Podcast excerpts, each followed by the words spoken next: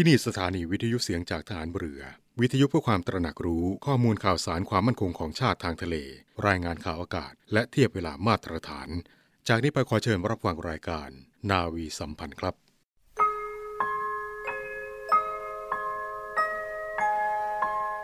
เราจะสืบสาร รักษาและต่อยอด และคลองแผ่นดินโดยธรรม เพื่อประโยชน์สุขแห่งอาณาราษฎรตลอดไป พระปฐมบรมราชองค์การ พระบาทสมเด็จพระวชิรเกล้าเจ้าอยู่หัว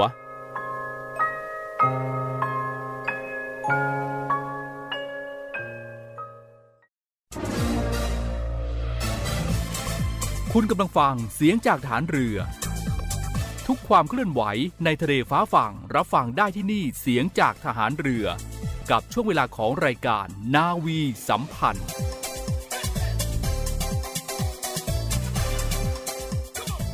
สวัสดีคุณผู้ฟังทุกท่านครับ ได้เวลาของรายการนาวีสัมพันธ์ในเช้าวันนี้แล้วครับ7นาฬิกา30 นาทีถึง 8 นาฬิกาเราจะมาพบกันเป็นประจำทางสถานีวิทยุในเครือข่ายเสียงจากทหารเรือ มาพร้อมกับสาระข่าวสารที่น่าสนใจนำมาฝากให้กับคุณผู้ฟังได้รับฟังกันในทุกๆเช้าแบบนี้ครับ มาพบกันในวันนี้ครับ วันพุธที่ 21 มิถุนายน 2566อยู่กับผมจ่าเอกปฏิพลชันรงค์ค่ะ และดิฉันเรือเอกหญิงอาทิตาวรรณรัตน์ค่ะ รับหน้าที่เป็นผู้ดำเนินรายการในวันนี้ครับสำหรับรายการนาวีสัมพันธ์ในวันนี้ครับ ในช่วงแรก มีบทสัมภาษณ์พิเศษจากโรงพยาบาลสมเด็จพระปิ่นเกล้ากรมแพทย์ทหารเรือมาฝากกันอีกครั้งหนึ่งครับ โดยในวันนี้ก็เป็นตอนที่ 3 แล้วครับ ในเรื่องกินอย่างไรห่างไกลโลก โดยผู้ที่จะมาให้ความรู้ครับ ก็ยังคงเป็นเรือเอกพงศกรล่องชวน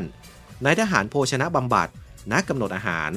และนางสาวรัชยารัตนาการุณนักกำหนดอาหาร โรงพยาบาลสมเด็จพระปิ่นเกล้ากรมแพทย์ทหารเรือครับ ถ้าพร้อมแล้วเชิญติดตามรับฟังบทสัมภาษณ์พิเศษครั้งนี้ได้เลยครับ วัสดีค่ะ ต้อนรับเข้าสู่รายการในช่วงนี้มีสาระสุขภาพพิเศษมาฝากทุกท่านกันอย่างต่อเนื่องค่ะ อยู่กับท่านวิทยากรสองท่านคือ คุณเคนะเรือเอก พงศกร ล่องชวนนายทหารพจนบำบัดจากโรงพยาบาลสมเด็จพระปิ่นเกล้ากรมแพทย์ทหารเรือ และคุณมิ้นรัชยา รัตนาการุณ หรือนักกำหนดอาหารจากโรงพยาบาลสมเด็จพระปิ่นเกล้ากรมแพทย์ทหารเรือเช่นเดียวกันค่ะ สวัสดีค่ะ คุณวิทยากรค่ะ สวัสดีครับ สวัสดีค่ะ ค่ะเรียนถามถึงรายละเอียดตำแหน่งเพิ่มเติมกันก่อนนะ ดังที่ได้กล่าวไปทั้งสองท่านมีประวัติการทำงานอย่างไรบ้างคะเรียนเชิญค่ะครับประวัติการทำงานของผมนะครับอ่าปัจจุบันเนี่ยก็ทำงานที่โรงพยาบาลสมเด็จพระปิ่นเกล้าเนี่ยเป็นเวลาประมาณ 8 ปีแล้วค่ะนะครับแล้วก็บรรจุมาเป็นข้าราชการเนี่ยประมาณ 5 ปีนะครับแล้วก็การทำงานเนี่ยส่วนมากแล้วนะครับ จะมีหน้าที่ในการที่ออกให้คำแนะนำนะครับให้กับผู้ป่วยแล้วก็ผู้ที่สนใจเรื่องของสุขภาพ ในอ่า คลินิกนะครับโภชนาการและการกำหนดอาหารนะครับที่โรงพยาบาลสมเด็จพระปิ่นเกล้าครับรวมไปถึงการเป็นวิทยากรนะครับในหัวข้อต่างๆนะครับของบริษัทแล้วก็ของ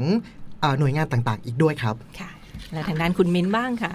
ของมินก็ทำงานเป็นนักกำหนดอาหารที่โรงพยาบาลสมเด็จพระปิ่นเกล้าเนี่ยมาประมาณ 4 ปีกว่าแล้วค่ะ เกือบ 5 ปี หน้าที่หลักๆของมินก็ นอกจากช่วยพี่เคเนาะดูแล แล้วก็ให้คำปรึกษาทางด้านโภชนาการแก่ผู้ป่วยนอกแล้ว ก็จะทำหน้าที่ประเมินภาวะโภชนาการให้กับผู้ป่วยใน คอยให้คำแนะนำคอยคำนวณพลังงานสารอาหารที่เหมาะสมให้กับเขานะคะ แล้วก็จะมีออกหน่วยต่างๆ ตามงานโรงพยาบาลว่าจะเป็นพวกงานเบาหวานอะไรอย่างเงี้ยค่ะ หรือว่าพวกไตอะไรอย่างเงี้ยค่ะ ก็จะสามารถเจอพวกเราได้นะคะ ค่ะถือว่าน่าสนใจมากเลยทีเดียวนะสำหรับท่านผู้เชี่ยวชาญทั้งสองท่านที่กรุณามานำเสนอกันต่อเนื่องในเรื่องราวของโภชนาการในวันนี้คุณฟังคะ เรื่องต้นค่ะในส่วนของตอนที่ผ่านมาเราก็ได้พูดคุยกันไปแล้วถึงประเด็นของเรื่องโซเดียมว่าทานยังไงให้เหมาะสมทานยังไงให้ปลอดภัย แล้วก็ไม่เป็นอันตรายต่อร่างกายค่ะ วันนี้ก็จะกลับมาที่อีกหนึ่งประเด็นคือการทานน้ำตาลนะคะบริโภคน้ำตาลอย่างไรให้เหมาะสม ช่วงนี้เขาก็รณรงค์กันต่อเนื่องด้วยค่ะเชิญเรียนเชิญค่ะ ในปัจจุบันนะครับเราจะเห็นได้ว่าเครื่องดื่มต่างๆนะครับก็จะมีเรื่องของน้ำตาลเข้ามาเกี่ยวข้องนะครับตัวน้ำตาลเองนะครับหนึ่งช้อนชาเนี่ยจะหนักประมาณ 5 กรัม ซึ่งจะให้พลังงานที่เยอะเหมือนกันนะครับจะให้พลังงานอยู่ถึง 20 กิโลแคลนะครับปัจจุบันเนี่ยเครื่องดื่มต่างๆนะครับก็จะมีน้ำตาลเป็นส่วนผสมหมดนะครับเอ่อเราจะอนุญาตนะครับให้ใช้เมื่อจำเป็นแล้วก็น้อยที่สุดนะครับ เนื่องจากตัวน้ำตาลเนี่ยเวลากินไปแล้วเนี่ยจะดูดซึมได้ง่ายนะครับ แต่ถ้าหากว่าเราเนี่ย ไม่ได้ดึงเอาไปใช้เป็นพลังงานนะครับ น้ำตาลตัวนี้ก็จะแปลงตัวเองเนี่ยกลายเป็นไขมันนะครับค่ะที่สะสมอยู่ในร่างกายของเราอืมแล้วก็ทำให้เราเนี่ยอ้วนได้ง่ายค่ะนะครับโดยทั่วไปนะครับเราจะอนุญาตให้ใช้น้ำตาลอยู่ประมาณ 1-2 ช้อนชาต่อมื้อนะครับนั่นก็คือต่อวันเนี่ยเราควรได้รับน้ำตาลไม่ควรเกิน 6 ช้อนชา ที่ไม่นับอยู่ในอาหาร เช่น พวกเครื่องดื่มต่างๆ หรือเวลาที่เราไปปรุงบะหมี่ราดหน้าก๋วยเตี๋ยวไอ้พวกนี้เราต้องปรุงอยู่แล้ว นอกจากพวกนี้เนี่ย ก็จะมีในเรื่องของสารให้ความหวานที่มาเกี่ยวข้องด้วย ซึ่งในปัจจุบันเนี่ยสารให้ความหวานที่ประเทศไทยใช้อยู่ ที่เราจะเจอได้ง่ายเลยก็คือหนึ่งเรื่องของแอสปาร์แตมตัวแอสปาร์แตมเนี่ยที่เราจะเจอกันอยู่ก็คือในเครื่องดื่มน้ำสีดำๆต่างๆ พวก Zero พวก Max ต่างๆ พวกนี้จะใช้แอสปาร์แตมในเรื่องของการเติมลงไป จะเห็นได้ว่าเวลาที่กินไปเนี่ยพวกนี้จะรู้สึกรสชาติเฝื่อนๆขมๆจะไม่ค่อยอร่อย เนื่องจากว่าแอสปาร์แตมเนี่ยมันจะมีปฏิกิริยากับความร้อนแล้วก็ความเย็นทำให้อาหารไม่ค่อยอร่อย ตัวที่2นะครับนั่นก็คือซูคราโรสตัวเนี้ยแทบหาอยู่ในอาหารน้อยมากเนื่องจากจะมีราคาค่อนข้างสูง แล้วก็หาซื้อได้ยากส่วนซูคราโรสนะครับพวกเนี้ยเวลาที่ปรุงประกอบอาหารเนี่ยสามารถปรุงในในขณะที่อาหารร้อนหรือเย็นก็ได้นะครับ โดยที่ไม่ทำให้อาหารเนี่ยเปลี่ยนสภาพหรือว่าทำให้รสชาติอาหารเนี่ยเสียรสชาติ ส่วนตัวที่ 3 ตัวเนี้ยก็จะเป็นอ่า สารให้ความหวานจากธรรมชาติ ที่เรารู้จักกันคือสารให้ความหวานชื่อว่าสตีเวียหรือหญ้าหวานนะครับอืมตัวเนี้ยจริง ๆ แล้วก็มีพลังงานแต่มีอยู่น้อยมากค่ะเราก็เลยไม่แทบที่จะนำมาเป็นในเรื่องของอ่าพลังงานนะครับ แต่ให้ระวังดีๆนะครับในเรื่องของสตีเวียหรือหญ้าหญ้าหวานนะครับ ตัวเนี้ยเวลาที่เราไปซื้อนะครับ มันจะผสมแอสปาร์แตมอยู่ด้วย ซึ่งบางคนบอกว่ากินหญ้าหวานแล้วจะไม่รู้สึกรสชาติไม่อร่อยอะไรประมาณเนี้ยค่ะให้ไปดูที่ซองนะครับพวกนี้จะเขียนบอกว่าผสมหรือไม่ผสม การทานพวกนี้นะครับอยากให้อ่าดูในเรื่องของเครื่องดื่มฉลากต่างๆนะครับ เนื่องจากว่าเครื่องดื่มต่างๆ พวกเนี้ยจะมีน้ำตาลอยู่เยอะแล้ว ปัจจุบันเนี่ยเราจะมีฉลากโภชนาการที่เป็นสัญลักษณ์ในเรื่องของเครื่องดื่มเพื่อสุขภาพ จะเป็นสัญลักษณ์ตัวสีขาวๆฉลากสีเขียวๆนะครับ เป็นรูปคน ตัวเนี้ยก็คือกรมไมเนี่ยเขารับรองมาแล้วว่าเครื่องดื่มตัวเนี้ยเพื่อสุขภาพจริงอืมๆนะครับค่ะเนื่องจากว่าในหนึ่งวันเนี่ยเราไม่ควรได้รับน้ำตาลเกิน 6 ช้อนชาค่ะอย่างเช่นเราไปทานกาแฟมาแล้ว 1 ซองนะครับ พวกทีนวันพวกนี้ก็จะมีน้ำตาลอยู่ประมาณ2-3ช้อน หรือเครื่องดื่มต่างๆ เช่นพวกนม นมปรุงแต่งพวกเนี้ยก็จะมีน้ำตาลอยู่ประมาณ2-5ช้อนชาต่อวัน แต่อย่าลืมว่าเวลาที่เรากินเนี่ยเราไม่ได้กินอย่างเดียว เหมือนบางคนที่ติดกาแฟก็จะกินกาแฟ ประมาณ 1-2 แก้วต่อวัน อันเนี้ยจะต้องระวังด้วย เพราะว่าอย่าลืมว่าเวลาที่เรากินน้ำตาลเยอะเกินไปนะครับ ตัวเนี้ยจะแปลงตัวเองกลายเป็นไขมันชนิดหนึ่งแล้วจะทำให้เราอ้วนได้ครับค่ะเรียกได้ว่าก็น้ำตาลก็ทานได้ตามหลักการคือแค่ 6 ช้อนชาต่อวันเท่านั้นนะคะตามที่ได้กำหนดไว้ แล้วก็เห็นว่ามีการดูแลในเรื่องของไขมันด้วยค่ะเราจะเลือกน้ำมันในการปรุงอาหารให้สุกหรือว่าการใช้น้ำมันทำอาหารนั้นเขามีวิธีการเลือกหรือไม่อย่างไรบ้างค่ะ หลักๆนะคะ ก็จะพยายามให้หลีกเลี่ยงน้ำมันที่กดไขมันอิ่มตัวค่อนข้างสูงค่ะ ยกตัวอย่างเช่น พวกน้ำมันจากสัตว์ไม่ว่าจะเป็นน้ำมันหมู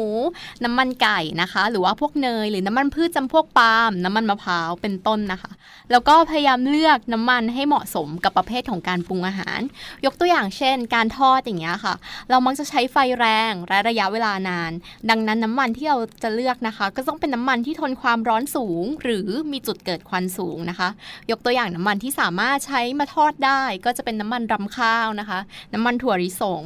น้ำมันเมล็ดชา แต่ถ้าในกรณีที่เราผัดหรือว่าทอดเหมือนกัน แต่ใช้เวลาไม่เกิน 5 นาทีนะคะ เราก็จะแนะนำให้ใช้น้ำมันถั่วเหลือง น้ำมันข้าวโพด น้ำมันลำข้าว น้ำมันมะกอกหรือถ้าในกรณีที่เราทำอาหารโดยไม่ต้องใช้ความร้อน ยกตัวอย่างเช่นเมนูสลัดผักอย่างเงี้ยค่ะ ก็สามารถที่จะใช้น้ำมันมะกอก หรือน้ำมันรำข้าวได้ค่ะ นั่นก็เป็นข้อแนะนำในการปรุงอาหารนะน้ำมันประเภทต่างๆเขาก็มีผลต่อร่างกายได้เช่นเดียวกันอย่างที่ท่านวิทยากรได้กล่าวไปปรุงน้ำมัน ใช้น้ำมันให้ถูกต้องในการปรุงอาหารด้วย และเห็นว่ามีชนิดของไขมันประเภทต่างๆค่ะแบ่งเป็นทั้งชนิดดีชนิดอิ่มตัวไม่อิ่มตัวหรือว่าแหล่งอาหารต่างๆ ด้วยที่เขาทำให้เกิดไขมันเหล่านี้มันมีอะไรบ้างแล้วก็ส่งผลต่อคอเลสเตอรอลในเลือดด้วยค่ะเรียนเชิญค่ะ จริง ๆ แล้วนะครับ จริงๆเนี่ยตัวน้ำมันเนี่ยถ้าแยกนะมันจะเป็นพวกน้ำมันอิ่มตัวไม่อิ่มตัวมีมูฟ่ามีบูฟ่าซึ่งค่ะมันจะหลากหลายมาก แต่วันเนี้ยเราสรุปมาให้สั้น ๆเลยนะครับ ในปัจจุบันแล้วเนี่ย น้ำมันนะครับที่เราใช้อยู่เนี่ยจะมีอยู่ 2 กลุ่มนั่นก็คือกลุ่มแรกก็คือเป็นไขมันชนิดดีอืมและกลุ่มที่ 2 ก็คือค่ะไขมันร้าย กลุ่มไขมันดีพวกนี้นะครับเวลาที่ทานไปแล้วเนี่ยมันจะช่วยลดไขมันร้ายได้อีกด้วยนะครับอืมพวกนี้จะอยู่ในไหนบ้างนะครับหนึ่งจะอยู่ในน้ำมันถั่วเหลือง น้ำมันมะกอก น้ำมันรำข้าว น้ำมันคาโดราแล้วก็น้ำมันดอกคำฝอยต่างๆ ตัวที่ 2 ก็จะเป็นพวกไขมันร้าย ซึ่งตัวไขมันร้ายเนี่ยหลาย ๆ คนก็จะไม่รู้พวกนี้จะแฝงไปด้วยกรดของคอเลสเตอรอลนะครับก็จะเป็นพวกน้ำมันมะพร้าว น้ำมันหมู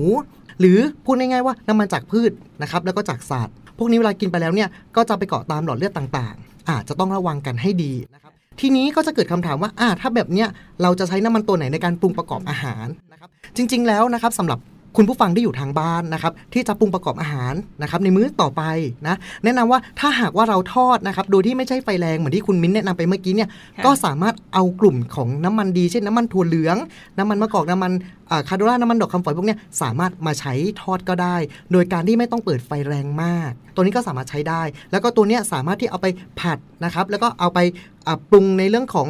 น้ำสลัดต่างๆ ได้อีกด้วยครับ และอีกตัวหนึ่งนะครับค่ะที่จะพูดถึงที่พูดไม่ได้เลยนะครับนั่นก็คือในเรื่องของไขมันทราน ซึ่งไขมันทรานเนี่ยถ้าพูดก็หลายๆคนก็จะสงสัยว่า เอ้ยมันคืออะไรนะครับ จริง ๆ แล้วแหล่งที่มาของมันหรือว่า ที่เราจะเห็นในรูปแบบของตัวไขมันเลยนะครับ ก็จะเป็นพวกมาการีนเนยขาวอะทีนี้ก็บอกว่าเอ้ยมาการีนเนยขาว แล้วมันไม่ใช่เนยเหรอจริงค่ะๆมันไม่ใช่นะครับตัวมาการีนที่เราเจอกันบ่อยๆ ก็คือร้านโรตีทั่วไปที่เอามาทอดโรตีค่ะนะครับกลิ่นหอมๆชวนค่ะน่ารับประทานตัวเนี้ยคือไขมันร้าย หรืออีกอย่างหนึ่งเนี่ยที่เราจะเจอได้บ่อยๆ ก็คือ พวกร้านเบเกอรี่ต่างๆนะครับร้านฟาสต์ฟู้ดต่างๆ อย่างเช่นพวกโดนัท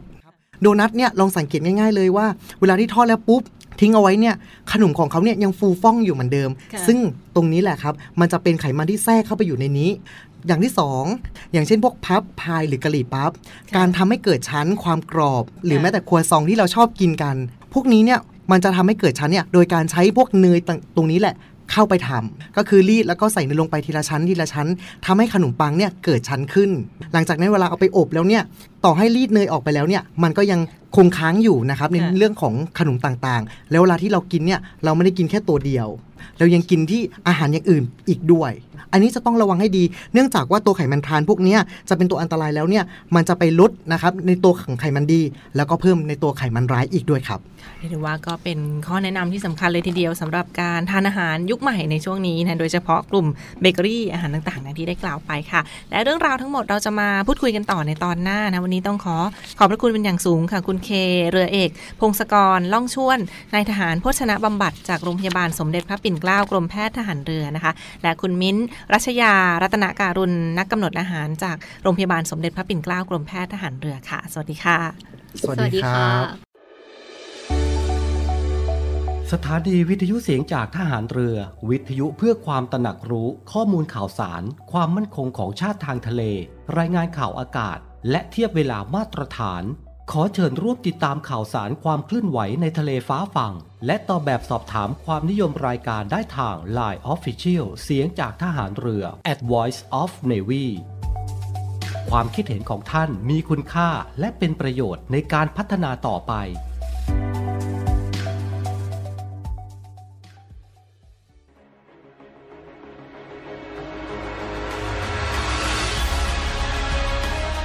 ศูนย์อำนวยการรักษาผลประโยชน์ของชาติทางทะเลหรือสอนชน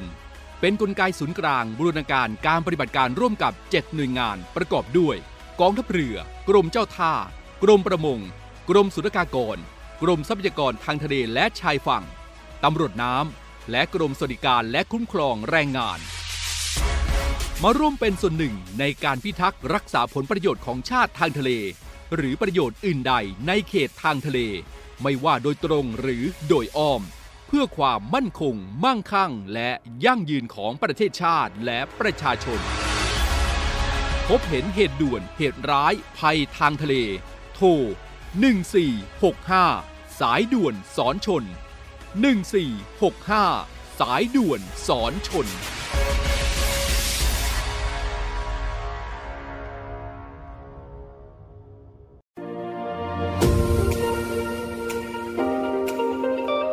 เนวี่อัปเดตกับพีรวัตรสุทธิบุญ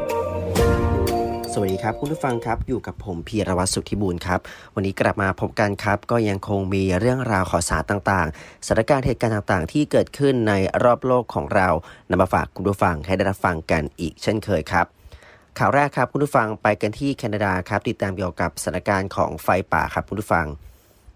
ซึ่งรอยเตอร์ก็ได้มีการรายงานเกี่ยวกับความคืบหน้าในเรื่องของสถานการณ์ไฟป่าที่ยังน่าวิตกในประเทศแคนาดา หลังจากที่มีการพบไฟป่าโหมไหม้ในรัฐบริติชโคลัมเบียทางตะวันตกสุดของประเทศ ซึ่งเหตุการณ์นี้ก็ส่งผลให้ทางการท้องถิ่นทำการอพยพประชาชนกว่า 2,500 คน ออกจากชุมชนชับเบริจและก็คาดว่าจะมีการประกาศอพยพเพิ่มเติมเนื่องจากไฟป่าคอนีคริกส์ถือว่ามีไฟป่าที่มีความรุนแรงใหญ่เป็นอันดับสองของรัฐ มีแนวโน้มที่จะลุกลามอย่างต่อเนื่อง โดยในด้านของศูนย์ประสานงานไฟป่าแคนาดาก็ได้มีการออกมาเปิดเผยว่าในปีนี้แคนาดานั้นพบกับไฟป่าอย่างน้อยกว่า 2,392 จุด รวมไปถึงพื้นที่ที่ถูกเผานั้นก็สร้างความเสียหายทั่วประเทศราวกว่า 4.4 ล้านเฮกตาร์ หรือว่าประมาณกว่า 27.5 ล้านไร่ ซึ่งมากกว่าค่าเฉลี่ยต่อปีในช่วงทศวรรษที่ผ่านมา ในขณะที่วิกฤตไฟป่าในรัฐควิเบกทางตะวันออกนั้น ก็ถือว่าขณะนี้สถานการณ์นั้น เริ่มดีขึ้นเล็กน้อย ภายหลังจากที่เจ้าหน้าที่ได้สามารถควบคุมไฟป่าได้บางส่วนโดยในฝั่งของกระทรวงป่าไม้รัฐควิเบกก็ได้มีการออกมาระบุว่า เมื่อได้รับเครื่องมือที่จำเป็นเพิ่มเติม เจ้าหน้าที่ก็จะสามารถควบคุมไฟได้ดียิ่งขึ้น และว่านอกจากหน่วยดับเพลิงจากสหรัฐอเมริกา ก็จะนำกำลังมาช่วยเหลือแล้วนั้น ก็ยังมีนักผจญเพลิงหลายร้อยคนจากทั่วโลก เดินทางมายังแคนาดาเพื่อทำการช่วยในการเร่งยับยั้งเหตุการณ์ไฟป่าที่เกิดขึ้นส่วนในฝั่งของทางการรัฐแอลเบตาก็ได้มีการประกาศให้ประชาชนกว่า 3,500 คนในพื้นที่เสี่ยงภัย เร่งอพยพ พร้อมกับมีการเตือนว่าสภาพอากาศร้อนระอุนั้น จะส่งผลกระทบต่อพื้นที่ส่วนใหญ่ในภาคกลาง ส่วนหนึ่งเหตุการณ์ครับเป็นในเรื่องของการยกระดับเตือนภัยเกี่ยวกับภูเขาไฟมายอนที่ปะทุ แล้วก็มีการแนะนำให้ผู้คนนั้นอพยพในรัศมีกว่า 6 กิโลเมตร เนื่องจากวันจะเกิดเหตุการณ์ระเบิดขึ้นรอยเตอร์สได้มีการรายงานว่าหน่วยงานด้านภูเขาไฟของฟิลิปปินส์ได้มีการประกาศยกระดับการเตือนภัยเป็นระดับที่ 3 จากทั้งหมด 5 ระดับ หลังจากที่ภูเขาไฟมายอนที่เป็นภูเขาไฟมีความสูงกว่า 2,462 เมตร ในจังหวัดอัลไบ ทางตะวันออกเฉียงใต้ของเกาะลูซอน ได้มีการปะทุแบบ magmatic ซึ่งก็ถือว่าเป็นการปลดปล่อยความดันของก๊าซภายในหินหนืด ซึ่งก็จะทำการขับดันให้เกิดการปะทุออกมา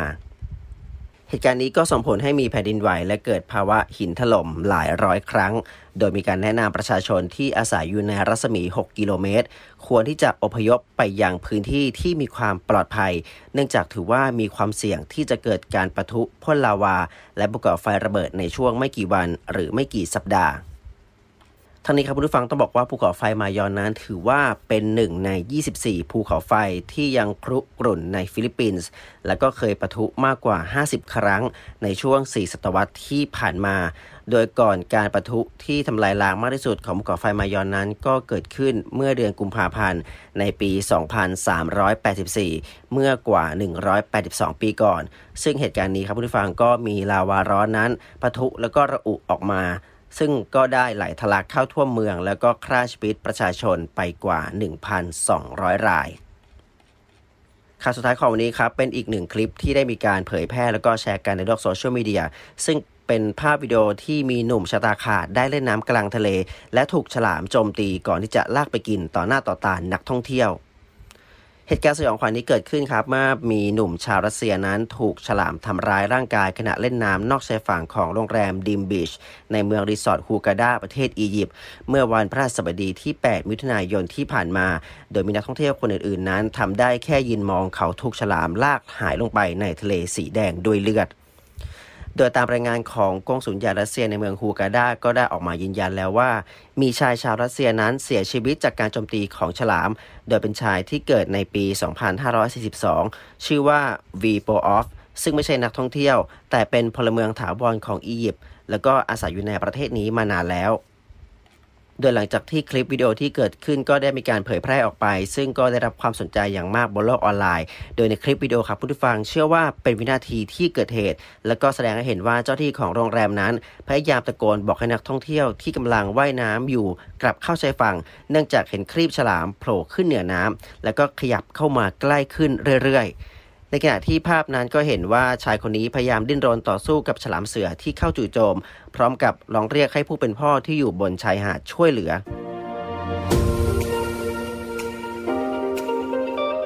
เนวี่อัปเดตกับพีรวัตรสุทธิบุญ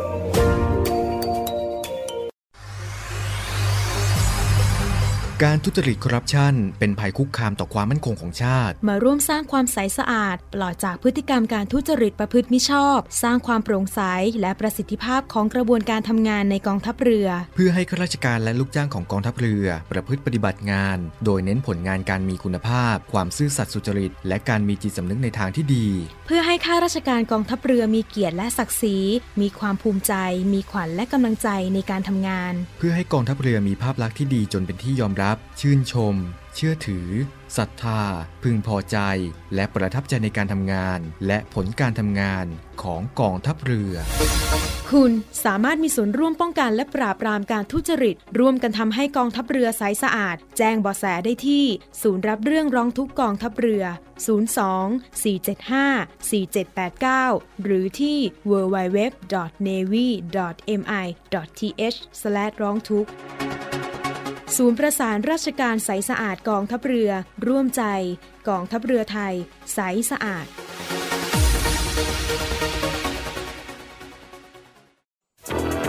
มาร่วมเป็นส่วนหนึ่งในการป้องกันและปราบปรามการทำความผิดเกี่ยวกับความมั่นคงของประเทศกับกองทัพเรือ พบเห็นเว็บไซต์และการทำความผิดเกี่ยวกับความมั่นคงของประเทศ แจ้งเบาะแสได้ที่ cybercrime@navy.mi.th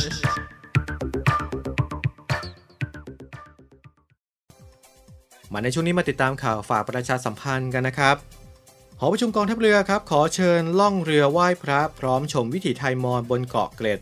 โดยมีเส้นทางจากวัดบางจาก วัดปรมายิกาวาด วัดไผ่ล้อม วัดเสาธงทอง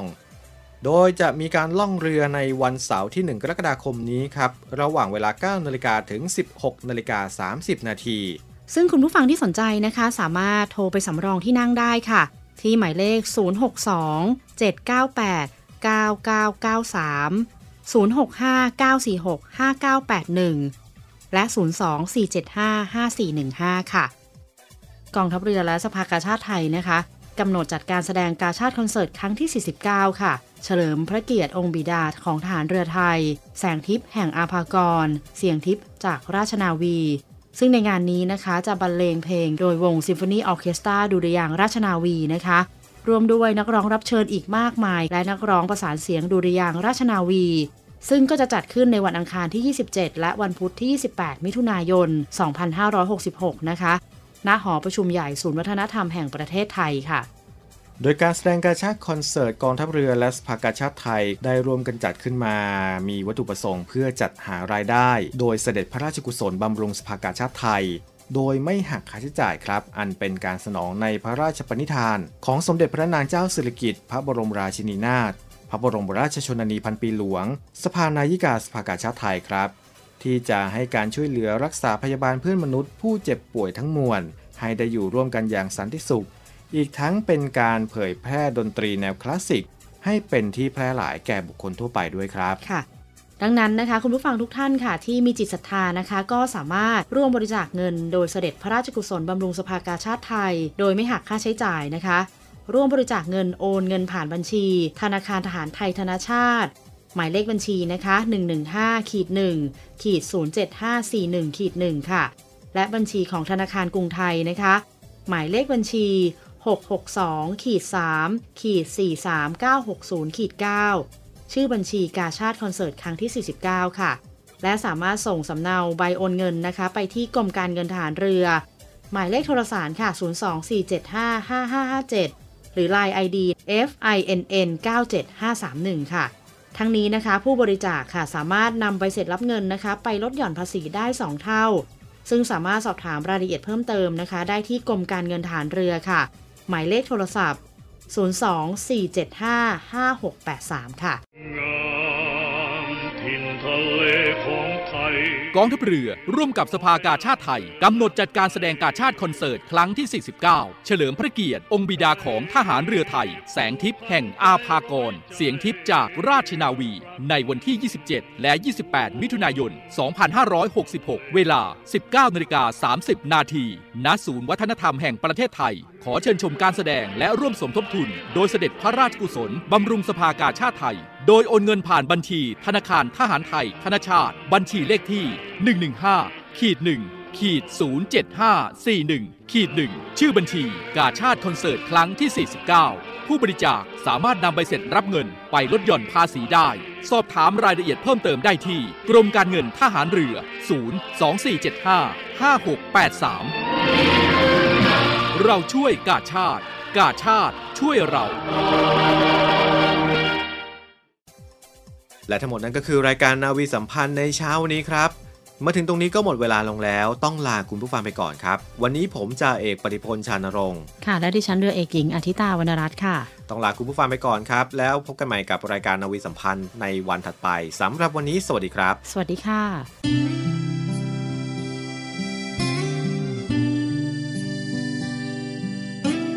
ข้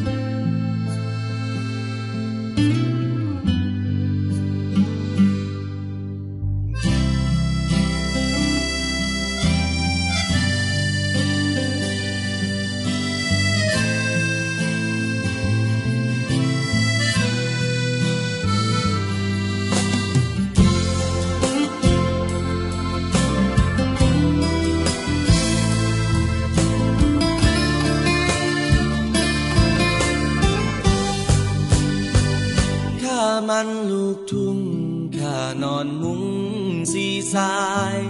ผูกด้วยเชือกจูงควาย เอ็นกายแล้วสิ้นลำเค็น ไม่ต้องสนใจมาดัดนิสัยข้ารอกบานเย็นข้ามันลูกทุ่งเองก็คงเห็น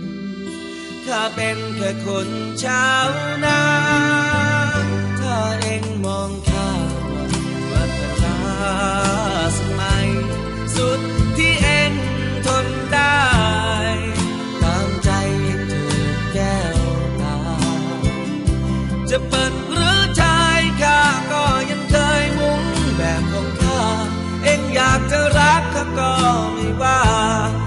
องจะเกลียดข้าไม่ว่าสักน้อย ไอ้นุ่มบางไหนมันใส่กางเกงคุณสวยถ้าเองช้างกางเกงขากมวย คนสวยไม่ต้องมาคอยถ้าเจ้าบ้านเย็นคิดไปเด่นในกรุงเลิศลอย อยากจะทิ้งข้าให้เศร้าหน่อยข้าจะไม่คอยขวา นลูกทุกงข้านอนมุ้งสิวข้าพูดเองมึงกูฟังดูก็ตรงหนักหนาข้าชอบใทยเดิมข้าส่งข้าเสริมคำพูดบังค่าข้าแต่งกับเองเองเป็นของข้าใครเรียกพันยา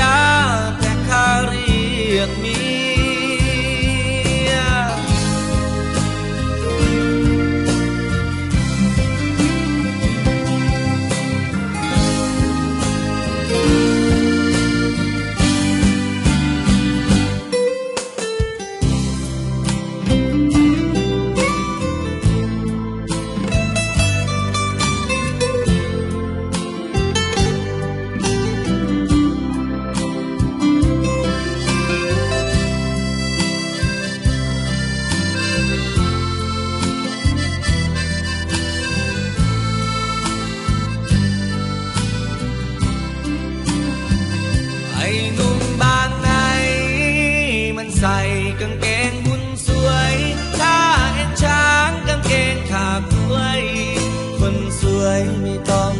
มาคอยขาด